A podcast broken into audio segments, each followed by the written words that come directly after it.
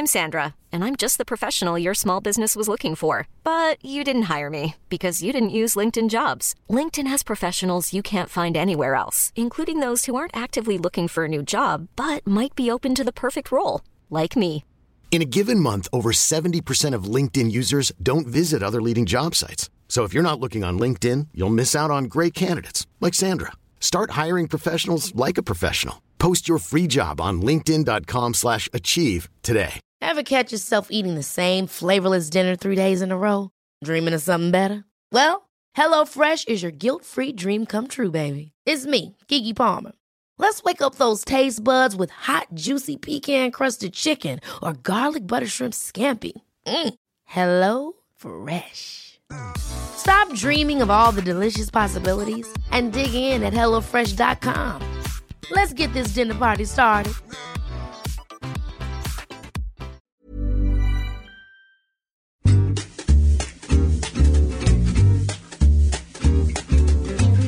Hello and welcome to Read Like a Writer, the books podcast from the Independent Alliance, bringing you the voices and the recommendations from your favourite authors. In each episode, we'll hear about the books and the bookshops closest to these writers' hearts. I'm Anna Fielding, and with me in the studio today is Sean Bithell. Not only is he this episode's author, he's also the proprietor of Scotland's largest second-hand bookshop.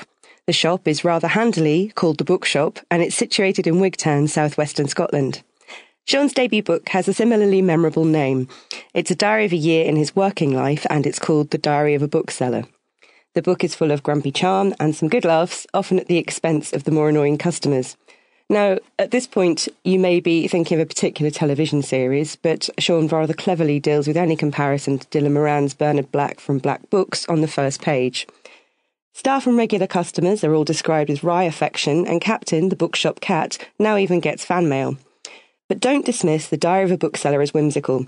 Sean's dedication to the written word is impressive. In addition to running the shop since two thousand one, he's also one of the trustees of the Wigtown Book Festival, a ten-day event with more than two hundred authors, and of the smaller but equally loved Wigtown Spring Book Weekend.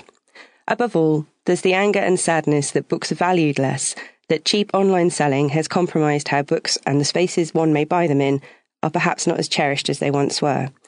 So, Sean, you're a wonderful guest for Read Like a Writer. Um, we are such champions of independent bookshops, so their owners are basically our rock stars. Um, That's great to hear, thank you. You did look mildly taken aback at first. Extremely taken aback. Is that the first time the comparison's been made? Yeah, and probably it'll be the last, I'd imagine, but it's very flattering nonetheless, thank you. Well, good, I'm glad you think so. Um, I wonder if you could tell me how you writing The Diary of a Bookseller came about. Uh, yes. In, in a sense, actually, one of the books that I've picked is a sort of explanation for that, because one of the questions was, um, what inspired you to write your book? Uh, and, excuse me, since I bought the shop back in two thousand one, everyone who's worked there has essentially said of the customers that they're so strange and they are such odd things that, you know, you could write a book about it. And then in twenty twelve, Jen Campbell's book, Weird Things Customers Say in Bookshops, came out. And I and every other bookseller in the country bashed our heads against the wall thinking, that's the book I wanted to write, but Jen did it. So um, so the, uh, the woman I was seeing at the time, my girlfriend at the time, Jessica, uh, kind of was aware that I'd always had in the back of my mind this idea that I was going to write a book. And uh, so she said, you've got a terrible memory, just keep a diary every day of what goes on in the shop, and then you can refer back to that as a sort of aide memoir later on. Uh, and after a year, I thought, oh God, what am I going to do with it now? And I just sent it to an agent, Jenny Brown, and um, Jenny said, yeah, it needs a bit of work, but uh, I think we can bash it into shape. So it just stayed in the diary format. It didn't get used as a sort of mine for future works. Uh, so that's how it came about, all thanks to Jen Campbell. And um, writing as a diarist, do you still keep a diary? Did you find it therapeutic? Oh my God, it's incredibly therapeutic. It's cathartic. So I think, you know, bef- before I started writing the diary, I'd get really annoyed when customers were rude or ignorant or just dropped things on the floor and knocked things over. And now I just rub my hands together with glee. I think the more awful they are, the better. The more delighted I am, because I'm straight onto the computer and they go straight in. So yes, I keep the diary up to date every day, uh, and which means that I've essentially got another four years worth of material. It's very rough and ready. It needs work. Um, but uh, yes, I, I still do it. And even if there's no chance of it ever seeing the light of day, I'm, I would carry on doing it just because it gets it out of my system. It does, I don't have to bottle up my rage anymore. I can put it on paper. I'm glad you find it cathartic. I'm glad it's it's working as a kind of therapy for you. Oh, completely, yeah. Um, what is it about bookshop customers in particular that makes them so peculiar? Uh, do you know, I don't know. I mean, I think retail in general suffers from having to put up with people who are rude and stupid and ignorant, and they they don't make up the majority of customers. I, I have to be, I suppose I ought to be fair about that. The, the majority of them are absolutely fine, they're great, but you tend to remember the ones who aren't. Uh, they, they just stick in your mind more. Um, and I think there's, I, George Orwell worked in a bookshop in the nineteen thirties, and he wrote um, a, an essay called Bookshop Memories. And I quote from it a lot in my book. And you start each chapter with one with of a, uh, an extract from it. Um, but one of the things that he said is that bookshops seem to attract, and I th- his language wasn't the most politically correct, but it was a, a particular kind of lunatic. Um, even back, even back then, yeah, Orwell noticed it in the bookshop that he was working in. So I think.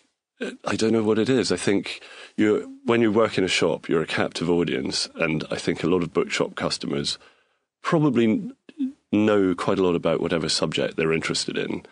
And if you're there and can't escape from them, they will tell you at considerable length about, you know, the, the history of some sort of b- obscure train station up in the Northwest Highlands, or whatever ha- happens to be their life's passion. So you're stuck with them, um, and they know it, and they, they make the most of it. Um, I mean, obviously it's not every single customer who's like this, as you just said. Um, how did some of your more regular customers react to the book, book's publication? Have they read it? Uh, I, I do disguise a few people, but very thinly. I mean, they'd have to be really stupid not to recognise themselves.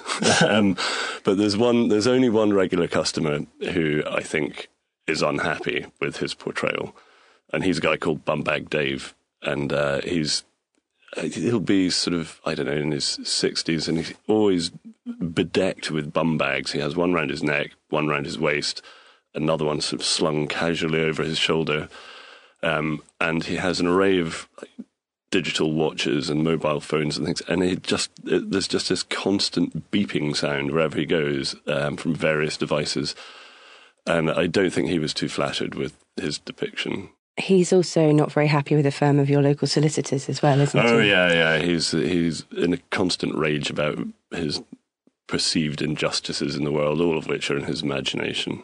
Well, although the my depiction of him isn't isn't his imagination, so he's probably fair, fairly aggrieved by that. You've given him something to something solid to cling to, anyway. Yeah, um, he goes around the other bookshops complaining about about me. He hasn't. I haven't seen him since the book came out. Oh dear, poor yeah. Dave. Um, sorry, I've now got the giggles. Now it's, right. It was the bum bag round the neck that got me mm. the first time. Um, it's full of condoms, that one, apparently. What? Yeah, so he showed it to one of the girls who was working in the shop, a girl called Carol Ann, who um, used to work in the shop, and she said, "What's in that bum bag?" And he opened it up and it was full of condoms, which I think shows a healthy degree of optimism. But also a great regard for the health awareness campaigns of the nineteen eighties. Absolutely, yeah. He's not going to die of ignorance. Um, it's very unprofessional laughing now. No, it's good. It's nice.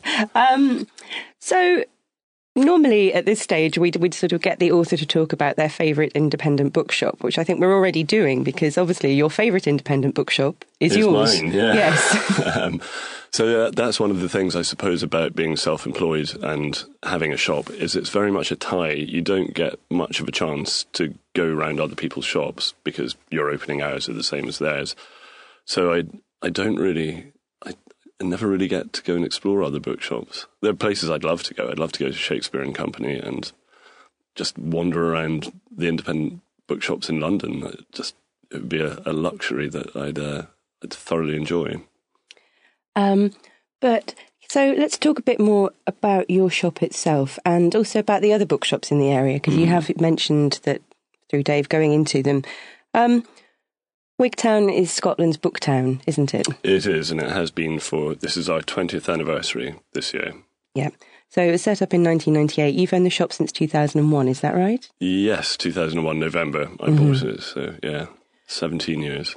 Um, could you explain for the listeners who might not be as familiar with the Booktown concept what it actually is?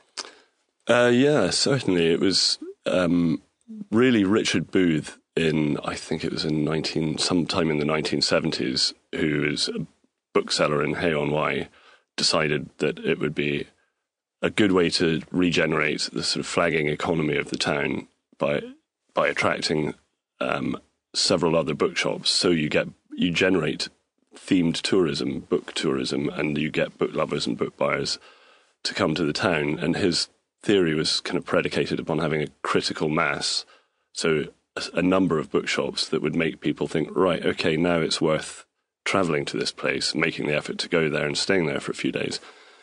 And and it worked. It worked really well. Um, so the Scottish government at the time decided it would be a good idea to try and replicate that model in Scotland. So somebody at Strathclyde University did a, an academic study, so worked out that the economic model was transferable, um, and ran a competition, and Wigtown won it. And it's been slow, and we're never going to be Hay, because Hay has a catchment of I don't know how many million within a fifty-mile radius. Wigtown has a catchment of probably about two and a half million mackerel and about three hundred thousand people. Um, so, you know, we don't have that same catchment. We're, there just aren't big cities, big centres of population around. So we're never going to, it's never going to be the same as Hay, but it, it certainly has worked in terms of the economic regeneration model. So we have about seven bookshops in Wigtown, but it's a very, very small place. And you said it has worked as an economic regeneration. That that really comes across um, in the book that you've written as well. You, there's also the festival, or the two festivals that play a part in this as well. Yeah, the the festival. God, I remember the first year I was back, the festival was run, it was just a handful of volunteers, and none of us knew what we were doing. We didn't even have a marquee, and I, I remember the first festival that I was back for, I, I made a marquee in my garden out of a sheet of tarpaulin and some old pallets. And one of the people we'd invited was David Mitchell, who'd just written Cloud Atlas, and it was Booker shortlisted, I think. And he turned up for his event in my garden, and under my, it looked like a homeless shelter. Um, and I think six people turned up, uh, which was deeply embarrassing. But that was in the early days when people didn't really make, people didn't know about us, people didn't come, they didn't realise the calibre of the guests, we speakers we had. So now, if David Mitchell turned up now, as he was then, just a Booker shortlisted um, name, he would fill out our big marquee, no question. It wouldn't just be five people turning up. Uh, so it's evolved in the last twenty years from something that really was pretty basic, uh, to something that's really quite slick and sophisticated. And part of that means that it kind of slightly has lost a little bit of its charm, because the the rate at which things went wrong was much higher back then, and consequently it was much funnier. Um, but now everything, very little goes wrong now, and it's it's a pretty slick operation. And I think people turn up to the festival because they, they just know it's going to be good. They don't even, sometimes they don't even look at the programme, because they know that the quality is going to be good. There's always going to be something interesting on, and there's enough events and enough of a range of subjects that whatever, whoever you are, whatever you're into, you'll find something. Um, so now it's, yeah, it's over ten days now. It used to be over one weekend, but it's it's become, it's the second biggest festival, book festival in Scotland after Edinburgh, and you know, again, we're never going to catch up with Edinburgh, um, but I think we've done a pretty good job. That sounds incredible. There's also another uh, book-related project in Wigtown as well, which is The Open Book. Yes, The Open Book. This, again, this is Jessica's idea. Uh, so Jessica, when she first came over to Wigtown, she was working for NASA in California, and she decided she had some leave that she needed to take, and she'd always had this dream of working in a bookshop by the sea in Scotland. So she just Googled bookshop by the sea in Scotland, and it came up with my shop, and she asked me if she could come over, and I said yes, that's fine. And then she sort of never left, really. Um, but she was walking past one of the other bookshops in Wigtown, which was um, up for sale, and, excuse me, which, uh, so this other bookshop was up for sale, and she thought there must be other people like me who have this dream of working in a bookshop. And so she persuaded my parents to buy it. So my parents converted the upstairs, which was part of the shop, into a, a two-bedroom apartment. Um, and people can rent it out and run the bookshop for a week. And much to everyone's amazement, it has been booked solid and is booked solid for the next four years. Uh, and I don't know any other accommodation provider in Scotland who will have anything like that in terms of being booked up. So it's been a huge success, and people from all over the world have come to run it, um, and it's been written up in, last weekend it was in the New York Times. Uh, we've just had some fascinating people, and it's great for the town actually to have this sort of culturally diverse range of peoples. We literally have had people from all over the world, um, and so we get to meet them, and they bring something to the town that's a bit different, and it's just a fantastic thing. It works remarkably well. That is the thing, isn't it? It is one of those.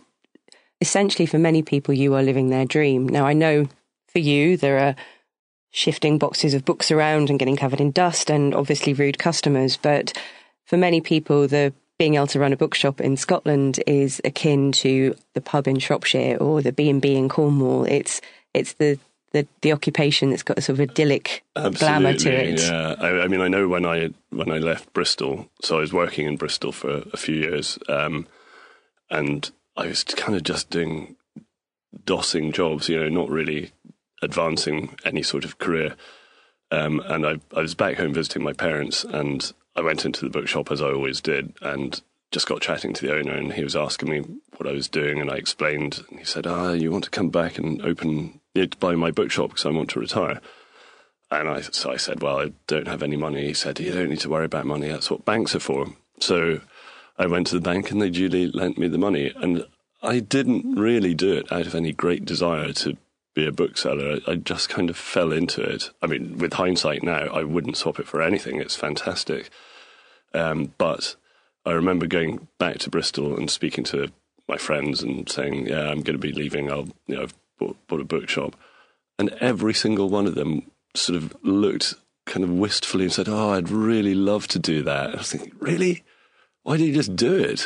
You know, it's okay. There are not everybody has the luxury of just being able to uproot their lives and do it. But really, if you want to open a bookshop, do it, or or work in the open book for a week and see how you like it, and then decide. What is it, do you think, that appeals to people so much, though? I think it's just being surrounded by books. I think it's as simple as that. Uh, for, in, the reality of it is different because you don't get the luxury of spending great. Amount, a great amount of time reading, but the exciting thing from from my point of view running it is the buying, because it's secondhand books. You just never know what you're going to find when you walk into a house.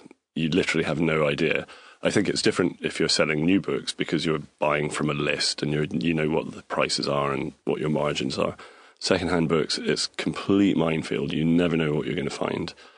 So I've come across in my seventeen years, some extraordinarily beautiful books. You had a, a very lucky find of some pristine con- first edition Ian Flemings, didn't you? Yeah, that was in a house outside Edinburgh, and there were, I think, twelve thousand books that we had to shift from. It was a garage that had, the guy had um, shelved out, and but he had them, he'd bought so many, he was just obsessive that he'd double stacked them, so there were two books deep on every shelf.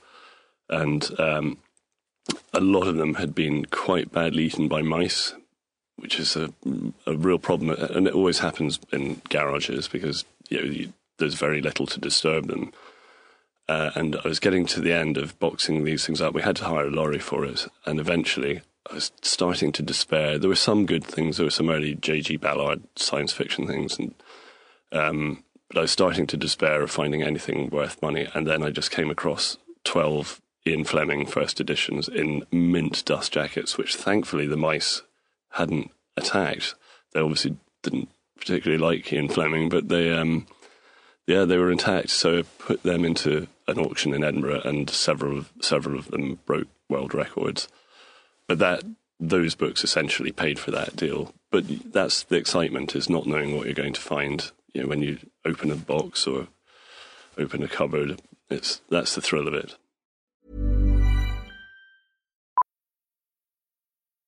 Millions of people have lost weight with personalized plans from Noom. Like Evan, who can't stand salads and still lost fifty pounds. Salads generally for most people are the easy button, right? For me, that wasn't an option. I never really was a salad guy. That's just not who I am. But Noom worked for me. Get your personalized plan today at Noom dot com. Real Noom user compensated to provide their story. In four weeks, the typical Noom user can expect to lose one to two pounds per week. Individual results may vary. Hi, I'm Daniel, founder of Pretty Litter. Cats and cat owners deserve better than any old-fashioned litter. That's why I teamed up with scientists and veterinarians to create Pretty Litter. Its innovative crystal formula has superior odor control and weighs up to eighty percent less than clay litter. Pretty Litter even monitors health by changing colors to help detect early signs of potential illness. It's the world's smartest kitty litter. Go to pretty litter dot com and use code ACAST for twenty percent off your first order and a free cat toy. Terms and conditions apply. See site for details. Millions of people have lost weight with personalized plans from Noom. Like Evan, who can't stand salads and still lost fifty pounds. Salads generally for most people are the easy button, right? For me, that wasn't an option. I never really was a salad guy. That's just not who I am. But Noom worked for me. Get your personalized plan today at Noom dot com. Real Noom user compensated to provide their story. In four weeks, the typical Noom user can expect to lose one to two pounds per week. Individual results may vary. So onto the books that you've brought with you, um, mostly from your shop too.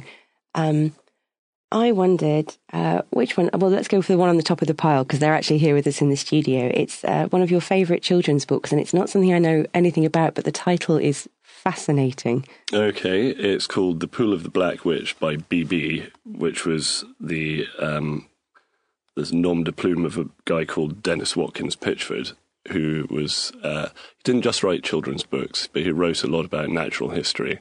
And he was also a fantastic illustrator, mainly woodcut.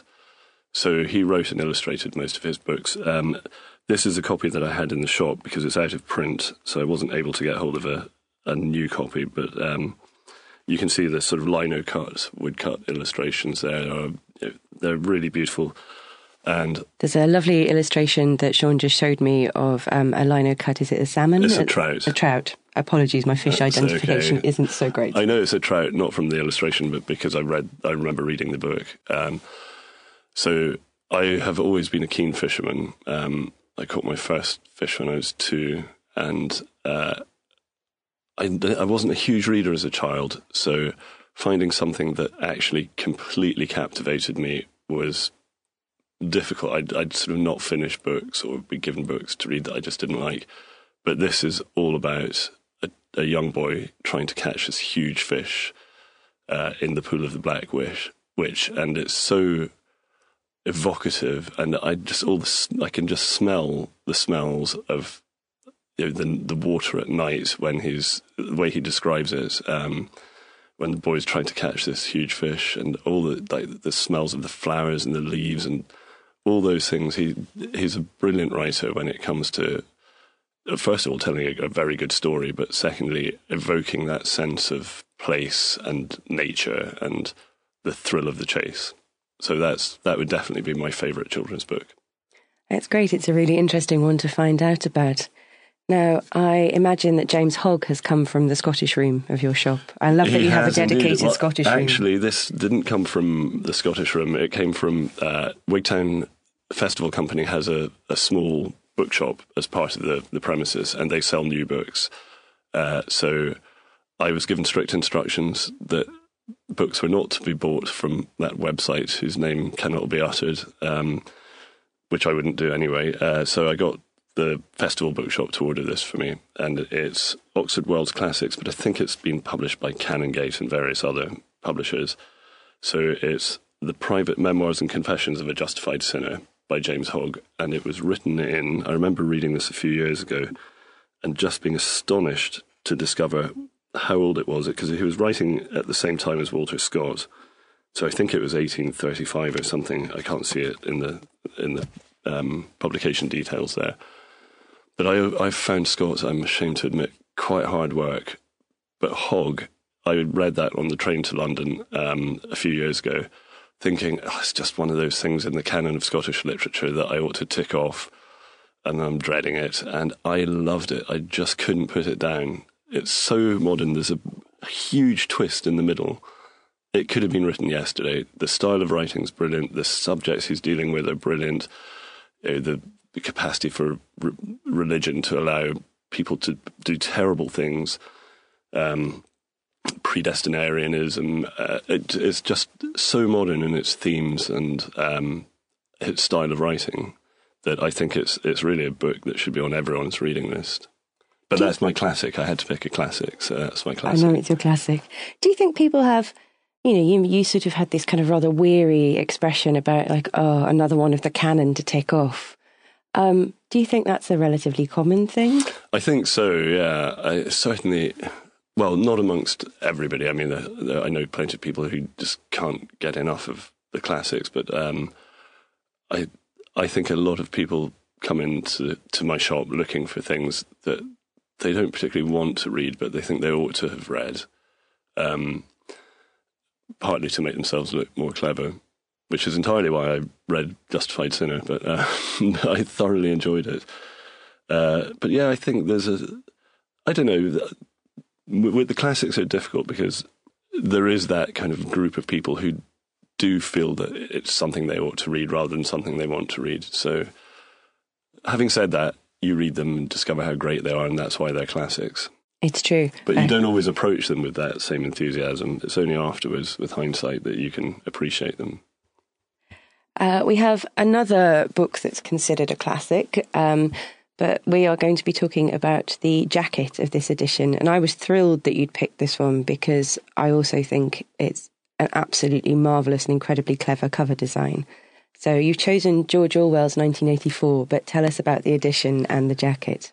Yes, it's um, a Penguin edition. It's, I think it's the most recent Penguin edition. And uh, the jacket I just love because of the boldness of whoever decided to do this. Uh, so you have, it's this the classic Penguin look. So you've got the orange band at the top and the bottom and the white cream band in the middle where the title and author usually are. But instead of the title and author, there are two huge black blocks of ink where it looks like both have been redacted. And I just think it's a brilliant idea. It was so clever and it's so brave of someone to actually have the title of a book blocked out on the cover so you've no idea what it is. If you hold it up to the light, you can you can actually see the, the imprint of it underneath, but it's uh, I think it was a, an inspired cover design. And it, it also sticks with the, the classic Penguin look as well, which I think is, you know, they've they've shaped a lot of cover illustration for the twentieth century. It's very bold, but it, it, it's so good at conveying the themes of the book. Oh, absolutely. And you get a lot of the visual information from the Penguin setup as well. Yeah, so. the, the sort of oppression, censorship, control thing, it's all there in, in that one glance. You know what it is. I um, actually remember it going viral on Twitter, um, and I can't remember which country it was. I think it might have been someone from America oh, who really? had said, look at this, this is terrible. And I had coincidentally seen it in a bookshop quite recently and before that, and everyone was saying, no, actually, that's that's the cover design. But it did get quite picked oh, up. Someone actually thought it had, it had been, been censored, oh my yes. goodness, really?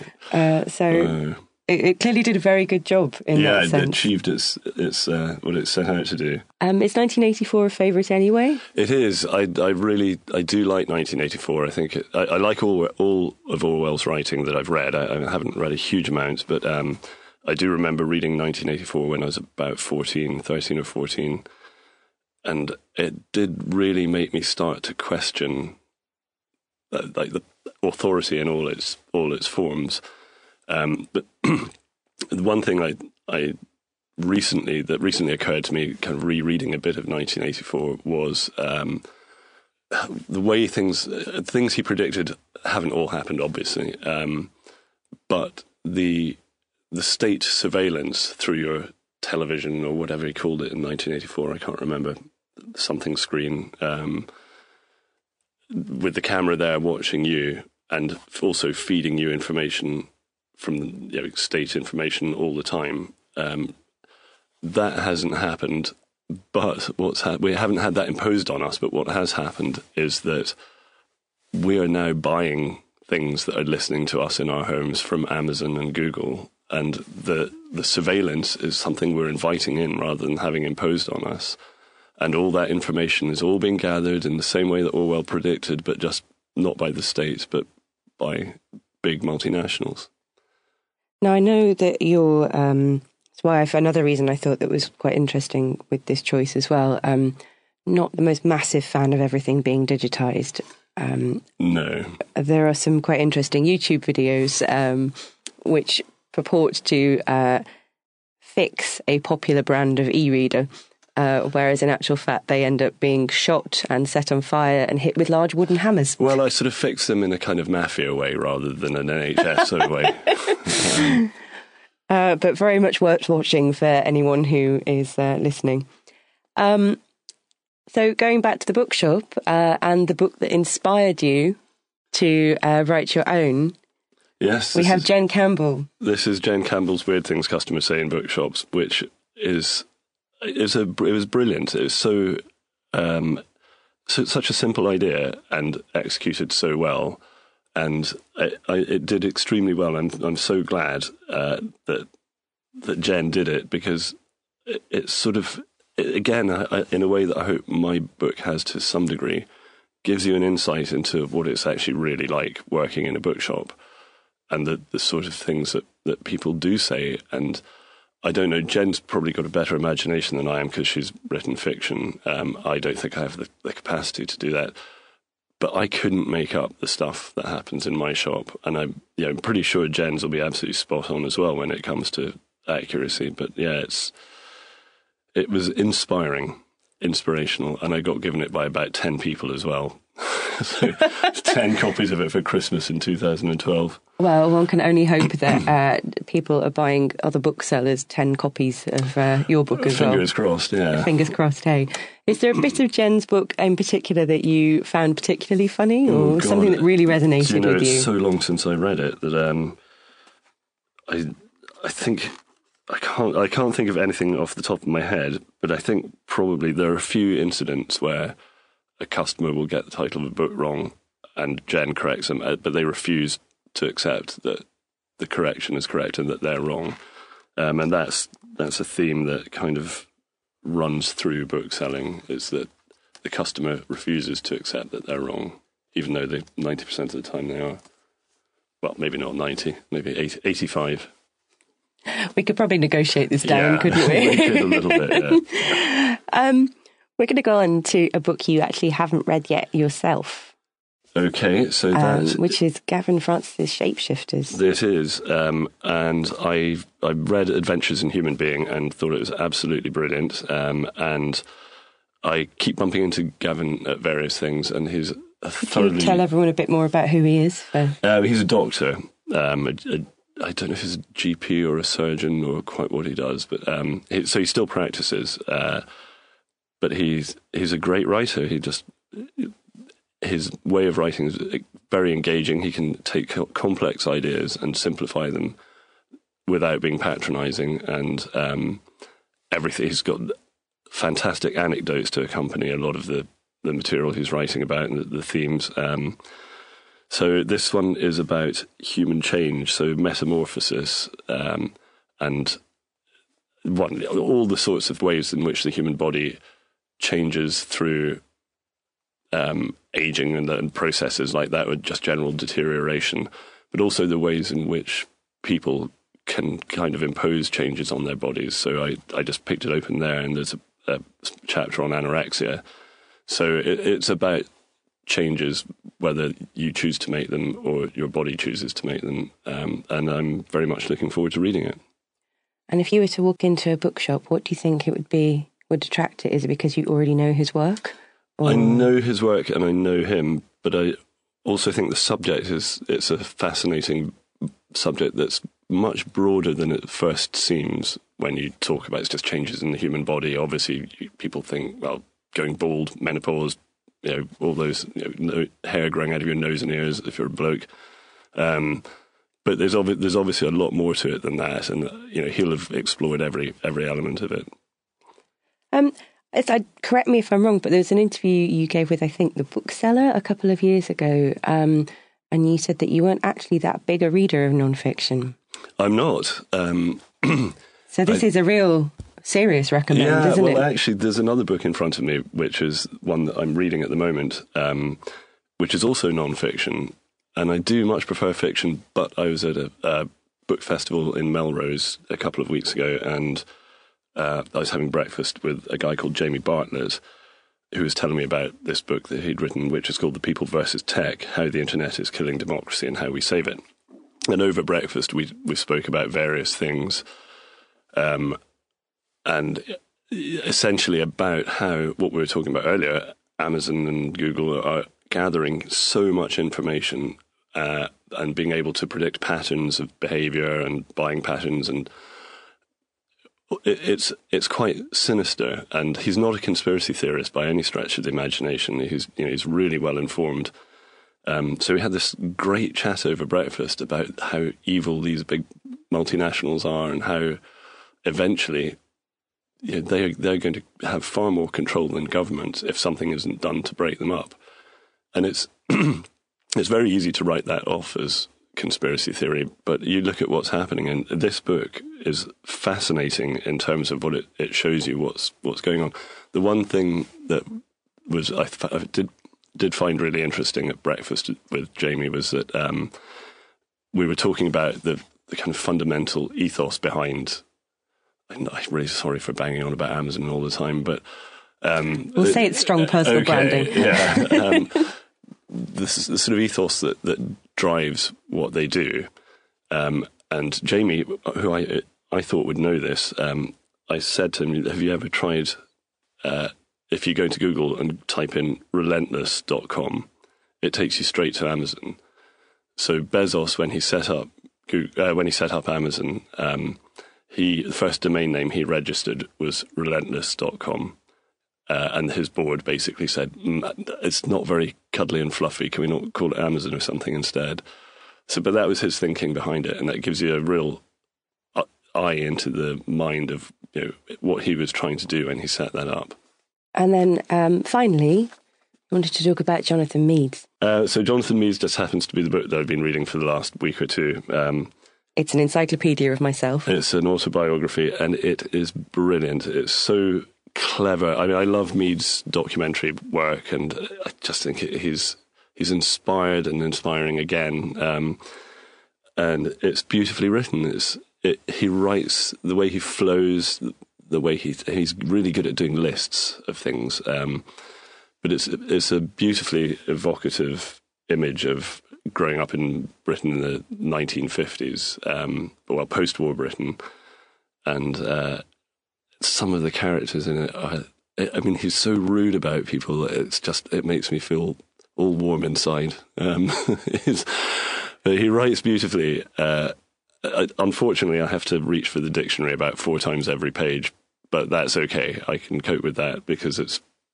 educating me. Um, And the only thing is, it does make it, reading it a bit more slow, but it's it's a really beautiful book, and it's it's thoroughly enjoyable, and I can't recommend it highly enough. Um, thank you very much for being here with me today, Sean. Um, it's been an absolute treat having you in the studio, uh, and what you haven't been able to hear is me silently laughing so it wasn't picked up by the microphone, but um, it's been a really great chance to talk to you. And Sean Bithell's The Diary of a Bookseller is published by Profile and is out now.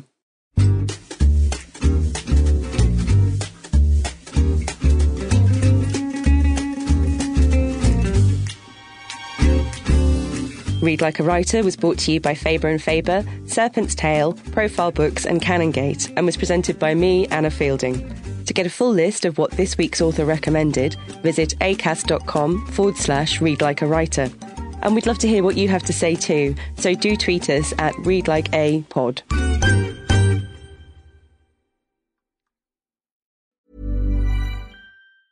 Hi, I'm Daniel, founder of Pretty Litter. Did you know cats tend to hide symptoms of sickness and pain? I learned this the hard way after losing my cat, Gingy. So I created Pretty Litter, a health monitoring litter that helps detect early signs of illness by changing colors, saving you money and potentially your cat's life. Pretty Litter is veterinarian developed, and it's the easiest way to keep tabs on your fur baby's health right at home. Go to pretty litter dot com and use code ACAST for twenty percent off your first order and a free cat toy. Terms and conditions apply. See site for details.